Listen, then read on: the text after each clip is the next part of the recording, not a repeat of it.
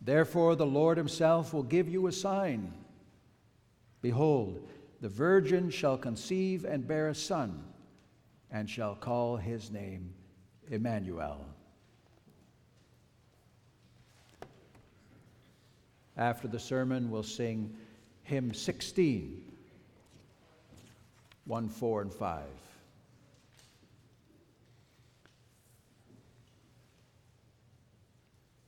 Dear congregation of the Lord Jesus Christ, I'm sure this text is familiar to you.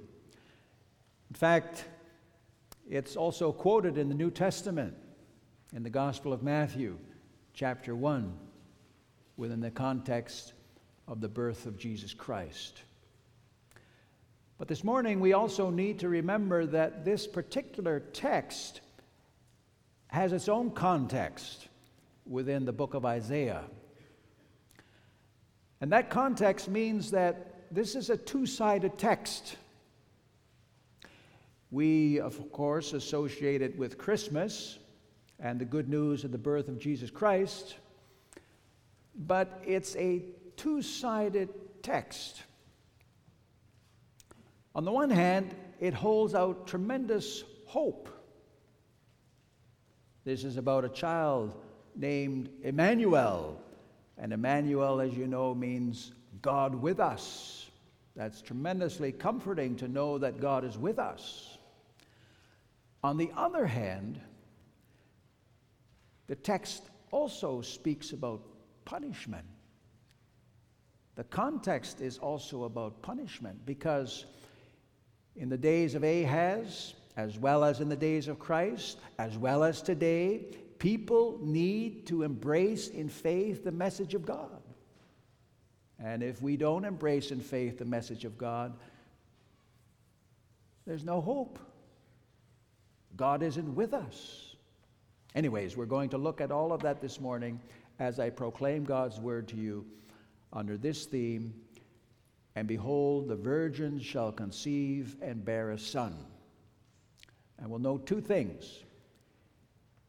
This is a sign pointing to destruction, and this is a sign pointing to salvation. So, what was the context of Isaiah chapter 7?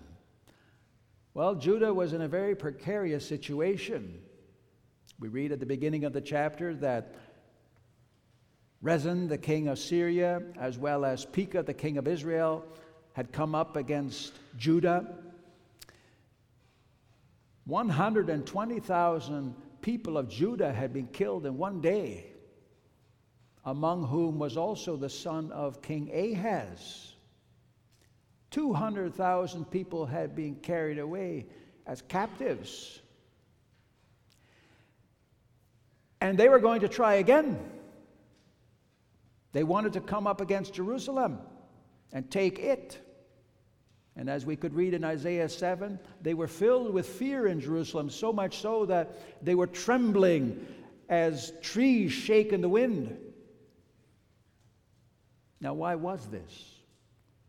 Because Judah was not serving God, they were serving the Baals. And King Ahaz himself led the way. He even sacrificed some of his sons on the altar to the Baals. And so Judah was experiencing the anger of the Lord as the Lord allowed these nations to rise up against it. But then the Lord sent Isaiah to talk to King Ahaz. Ahaz was inspecting the water supply, the infrastructure of the city of Jerusalem, because he was afraid of an attack and it was there that Isaiah was supposed to meet Ahaz. And the Lord told Ahaz, the Lord told Isaiah to tell Ahaz that these two smoldering stumps of firebrands would not prevail against Jerusalem. It's very beautiful imagery. Imagine yourself at a campfire and you've got the logs on the fire, and they become smaller and smaller. They're just burning out. Well, said God, those two nations are going to burn out. And the Lord also told Isaiah to say to Ahaz, It shall not stand and it shall not come to pass. Their plan to take Jerusalem would not happen. And Isaiah said this with authority because he said, Thus says the Lord God. In other words, Ahaz was supposed to receive this in faith. And we even read that he said, If you are not firm in faith, you will not be firm at all. In other words, if you don't believe, you won't be established. And then the Lord wanted to help Ahaz. He said, Ask me for a sign. Let me show you that I'm for real, that you can count on me, that you can build your life on me, and that you know that your future is secure. Ask me for a sign. That was actually very remarkable. The Lord was offering a sign. All Ahaz had to do was ask for anything. It could be as high as heaven, said the Lord, or as deep as Sheol.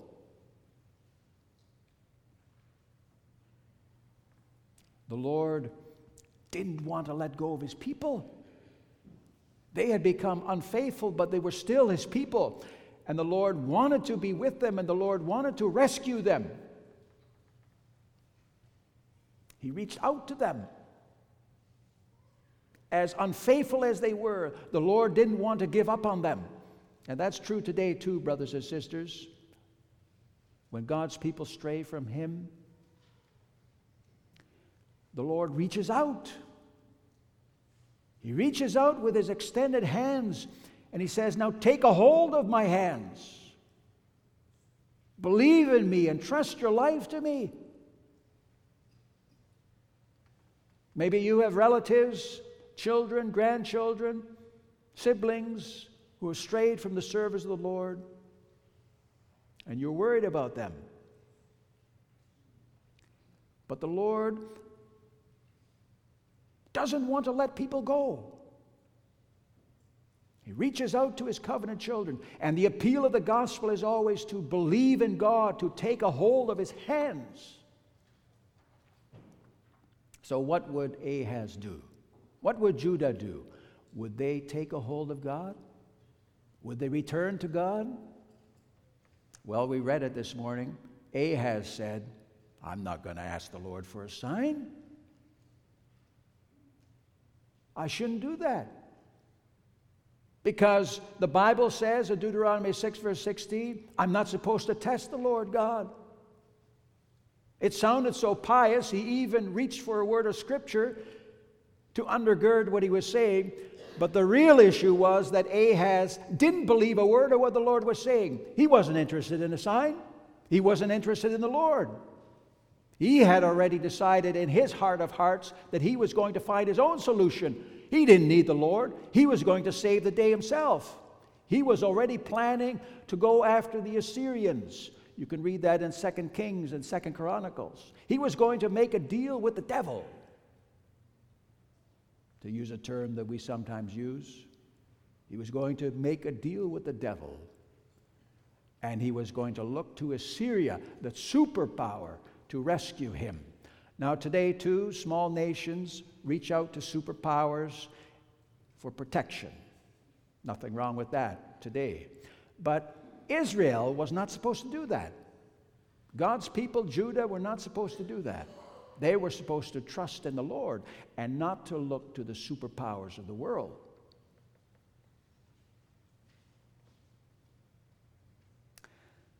You know, sometimes it's said today that when a crisis comes, people will turn to the Lord. Well, the crisis came to Judah, but Ahaz did not turn to the Lord. And very often today, people don't turn to the Lord either. Pride gets in the way, ego gets in the way. People want to hold on tenaciously to the position that they've taken. They'll take care of themselves. That's how it was then, too. And today, too, it's possible to reject the Word of God or parts of the Word of God with a word of Scripture. And it sounds so pious. But in the meantime, we're rejecting the Lord. And then Isaiah said to Ahaz that the Lord himself would give Ahaz a sign. If Ahaz wasn't going to ask for a sign, the Lord was going to give him a sign. But I want you to notice that the language has suddenly changed. In verse 11, we read, Ask the Lord your God for a sign. Your God. In verse 13, Ahaz says, Why are you wearying my God? My God. First it was your God, now it's my God. In other words, because Ahaz had rejected the Lord, the Lord was rejecting Ahaz.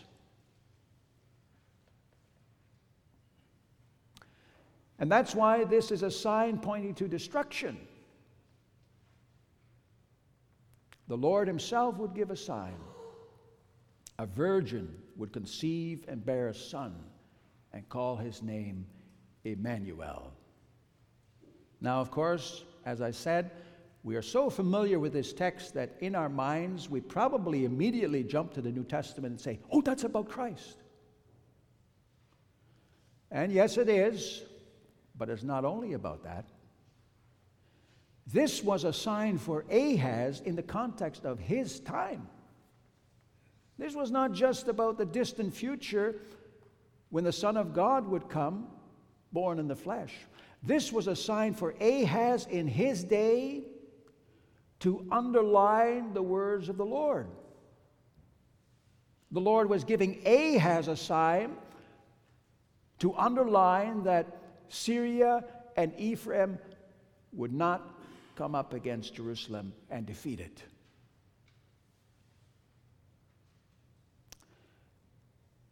And then you might ask, well, who was this virgin? Well, we are not told her name, but she is somewhat defined because the text says, the virgin it doesn't say a virgin, it says, the virgin shall conceive and bear a son and call his name Emmanuel. So evidently, this was someone known to Isaiah and Ahaz, the virgin. They knew who she was. And what about the fact that she is called a virgin? This does not mean that the child to be born in the time of Ahaz and Isaiah was born in a miraculous way without the involvement of a man. It doesn't mean that. It does not say that this woman would give birth to a child as a virgin. All it says is, the virgin shall conceive and bear a son. And it's like what happens today when a young couple gets married, and if all things are as they should be, then a virgin gets married, conceives, and bears a child. The virgin shall conceive and bear a son. It was a sign for Ahaz in his day. And the Lord said, Look, before this child is even grown up, when this child knows good and evil, which is already at a very young age, a toddler knows what's right and wrong. That's why when they do something bad, they, they scurry away. Even before this child is grown up, when it's still very young, at the time when it knows good and evil, it will be eating curds and honey. Let's say butter and honey. Now, what's so significant about that? Why do we need to know the diet of this kid? Because, brothers and sisters, butter and honey are not the food of deprivation, that's the food of prosperity. Ahaz was at the water supply of Jerusalem, checking the infrastructure of the city because he was afraid of being besieged by Syria and Ephraim and the residents of Jerusalem being starved to death. But Isaiah said to him, Look, before this child is even grown up, while it's still a toddler, it's going to be living in prosperity. In other words, Syria and Ephraim will be off the scene. And I imagine Ahaz standing there at the infrastructure of the city inspecting things, just like the people in Ukraine today are worried about their infrastructure. The Russians are at it again. They bombed the infrastructure, millions of people without electricity.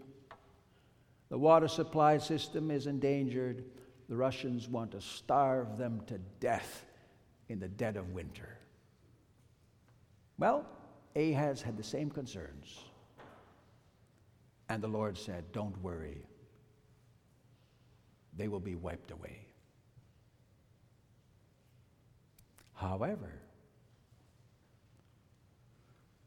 Assyria was going to plague Judah. Ahaz thought that he could rescue himself. Well, the very people that he would reach out to for help would be the people who would wreak havoc on Judah.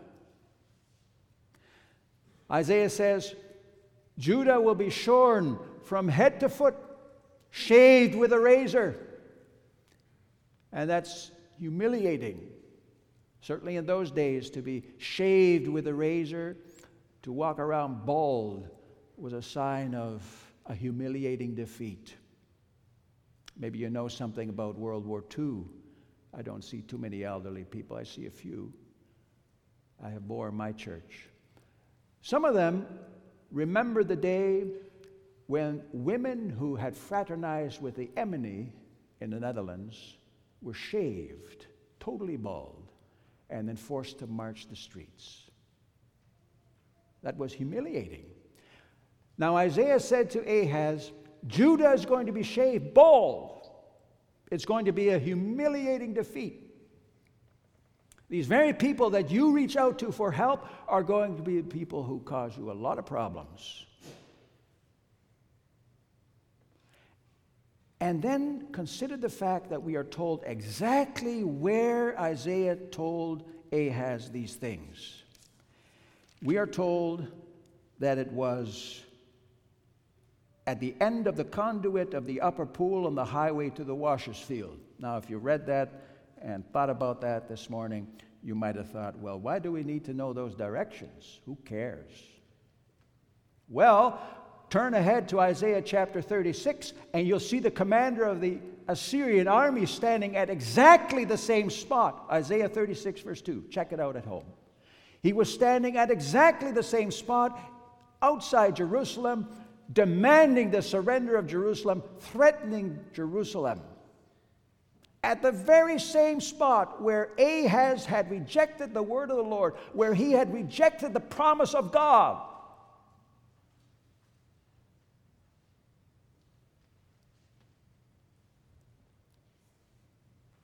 And so this would be a sign pointing to destruction. But at the same time, it would be a sign pointing to salvation because the name of this child would be Emmanuel, God with us.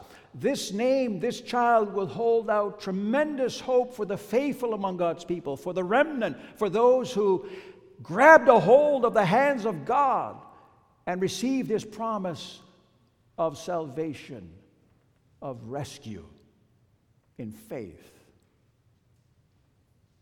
This young woman would be a woman who had remembered the Lord's promise that he had made throughout the ages, that he would be with his people in those bleak circumstances, in those dark days. This young woman, this virgin, held on to the promise of God. She would name her child Emmanuel, God with us. Isn't this the promise that the Lord had made throughout the ages? When Isaac had to go to another land because of famine, the Lord said, I will be with you. When Jacob had to go to Haran because his brother Esau was after him, the Lord said, I am with you. When Moses was giving his parting words to the people of Israel before they entered the land of Canaan, he said to them, The Lord your God is with you. There are so many more references like that in the Old Testament. It's the age old promise God is with his people, but his people have to embrace him in faith. Then God will go with us. This young woman embraced that promise, and she held on to God in those dark days. It was her profession of faith, as it were, when she named that child Emmanuel. And it underlined God's promise about rescue from Syria and Israel. And when the Assyrians came up against Jerusalem, it would be a reminder for the faithful that God was with them even in those dark days. And for us today, brothers and sisters, it holds out that same comfort. There's always hope for God's people, even in the darkest days. And these were very dark days for Judah, very bleak days. The people who dwelt in darkness, as Isaiah says somewhere else. Well, today, too, God's children sometimes have to go through deep and dark valleys as we deal with the reality of death, sickness, all kinds of other troubles and challenges in life. God is with us. Perhaps you know someone who is going through the valley of the shadow of death at this time, or who has been told the devastating news you have cancer and you'll never be cured. I have members like that. When you go through that deep and dark valley, the Lord says to you, I am with you always because of the Emmanuel. And in the birth of Jesus Christ, we find the ultimate fulfillment of these words of our text. And in the case of Jesus Christ's birth, yes, it was a miraculous birth. The Virgin Mary gave birth to a child as a virgin. No man was involved. In fact, this had been explained beforehand. The angel had come to Mary and had said, the Holy Spirit will come upon you, and the power of the Most High will overshadow you. And Joseph had been told in a dream by an angel, Don't put her away like you're planning to do. No other man was involved with this. That which is in her is of the Holy Spirit. And it's within that context of the angel explaining that to, Matthew, to to Joseph in Matthew that we read these words of Isaiah 7, verse 14 quoted. So here's the ultimate fulfillment of this promise made long ago in the days of Isaiah. And that's how it often is in the Bible as far as prophecy is concerned. There are different layers. One layer of meaning was what was happening in the days of Ahaz. Something would happen in his day that was meaningful for him as a message from God. But the deeper meaning was what would happen in the case of the Lord Jesus Christ. And Matthew makes that abundantly clear. It's unambiguous. This was a miraculous birth. No man was involved, and Mary gave birth as a virgin. Behold, the virgin shall conceive and bear a son and call his name Emmanuel. Jesus Christ is the Emmanuel, God with us. And now we're not just talking in the sense of what God was saying in the days of Ahaz God is with you. We're talking about something much deeper. God had come in the flesh to be with his people. This is what John writes in his opening chapter, verse 14. And the Word became flesh and dwelt among us, and we have seen his glory glory as the only Son from the Father. And this is what the Apostle Paul writes about in Colossians chapter 2, verse 9, where he says, In him, in Christ, the whole fullness of deity dwells bodily. God with us. And in Jesus Christ, there's hope for time and eternity. Because the angel told Joseph in that dream, You shall call his name Jesus, for he will save his people from their sins. He will save his people from their sins. That's our deepest need. That's our deepest salvation. In the days of Ahaz, it was about deliverance from Syria and Ephraim. But what we have in Jesus Christ, the Emmanuel, is about far more than that. It's about salvation from sin and the devil and death and every other enemy in this life. Because Jesus Christ came into the world as our Savior to set us free from all enemies. And that's our comfort, that's our hope, that's our peace, that's our joy at Christmas time.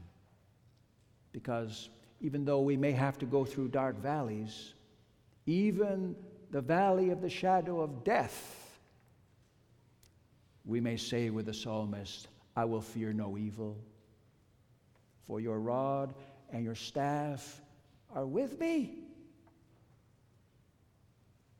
In the Emmanuel, because the Son of God came as our Savior. And He broke the hold of sin and death and Satan and set us free. We have an eternal future in Jesus Christ our Savior. There's our comfort in the hour of sickness and death and every other adversity in life. But now I come back to the beginning. Because just as Ahaz had to embrace the words of God in faith, or he would not experience that deliverance, and he didn't, then we also must receive the words of God in faith. This is what the Bible teaches. That's why it's two sided. You either believe in Jesus Christ as your Savior or you don't. And if you don't believe in Jesus Christ as your Savior, you don't get salvation, but you get God's punishment, and that's about destruction. That's not an easy message to bring, not a pleasant message, but the Bible says that. And otherwise, what is the meaning of Christmas?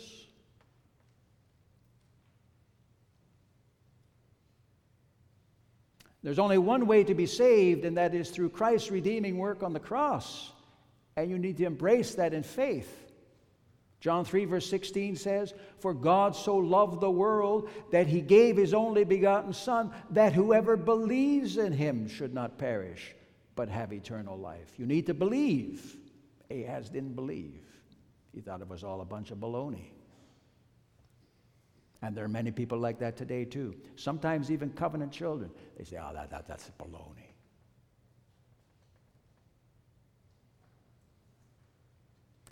Now I want you to notice a small difference in the way Matthew quotes our text. The text is Isaiah 7, verse 14 Behold, the virgin shall conceive and bear a son, and shall call his name Emmanuel. Matthew quotes it like this Behold, the virgin shall conceive and bear a son, and they shall call his name Emmanuel. They. Who is they? Well, I guess Joseph and Mary, for sure. But it's broader than that, brothers and sisters. It's a reference to the people who embrace Jesus Christ in faith, who see Jesus Christ as the Emmanuel, their Savior. They shall call him Emmanuel. It's the language of embrace in faith. And the big question that comes to each one of us at this time of year as we focus on this text and the coming of the Son of God as our Emmanuel, the big question is Are you among the they. Do you also say it? Jesus is the Emmanuel, God with us, my Savior. That's the big question. And when we embrace Jesus Christ as the Emmanuel, God with us, then we have hope in a dark world then no matter what befalls us, as difficult as it is, we have hope. We're never alone. Because we have God and His promises through Jesus Christ our Savior.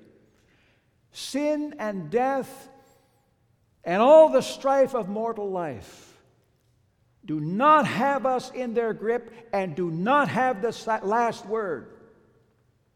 Even when we go through that dark and deep valley of death and the Bible calls death the last enemy. It's an enemy.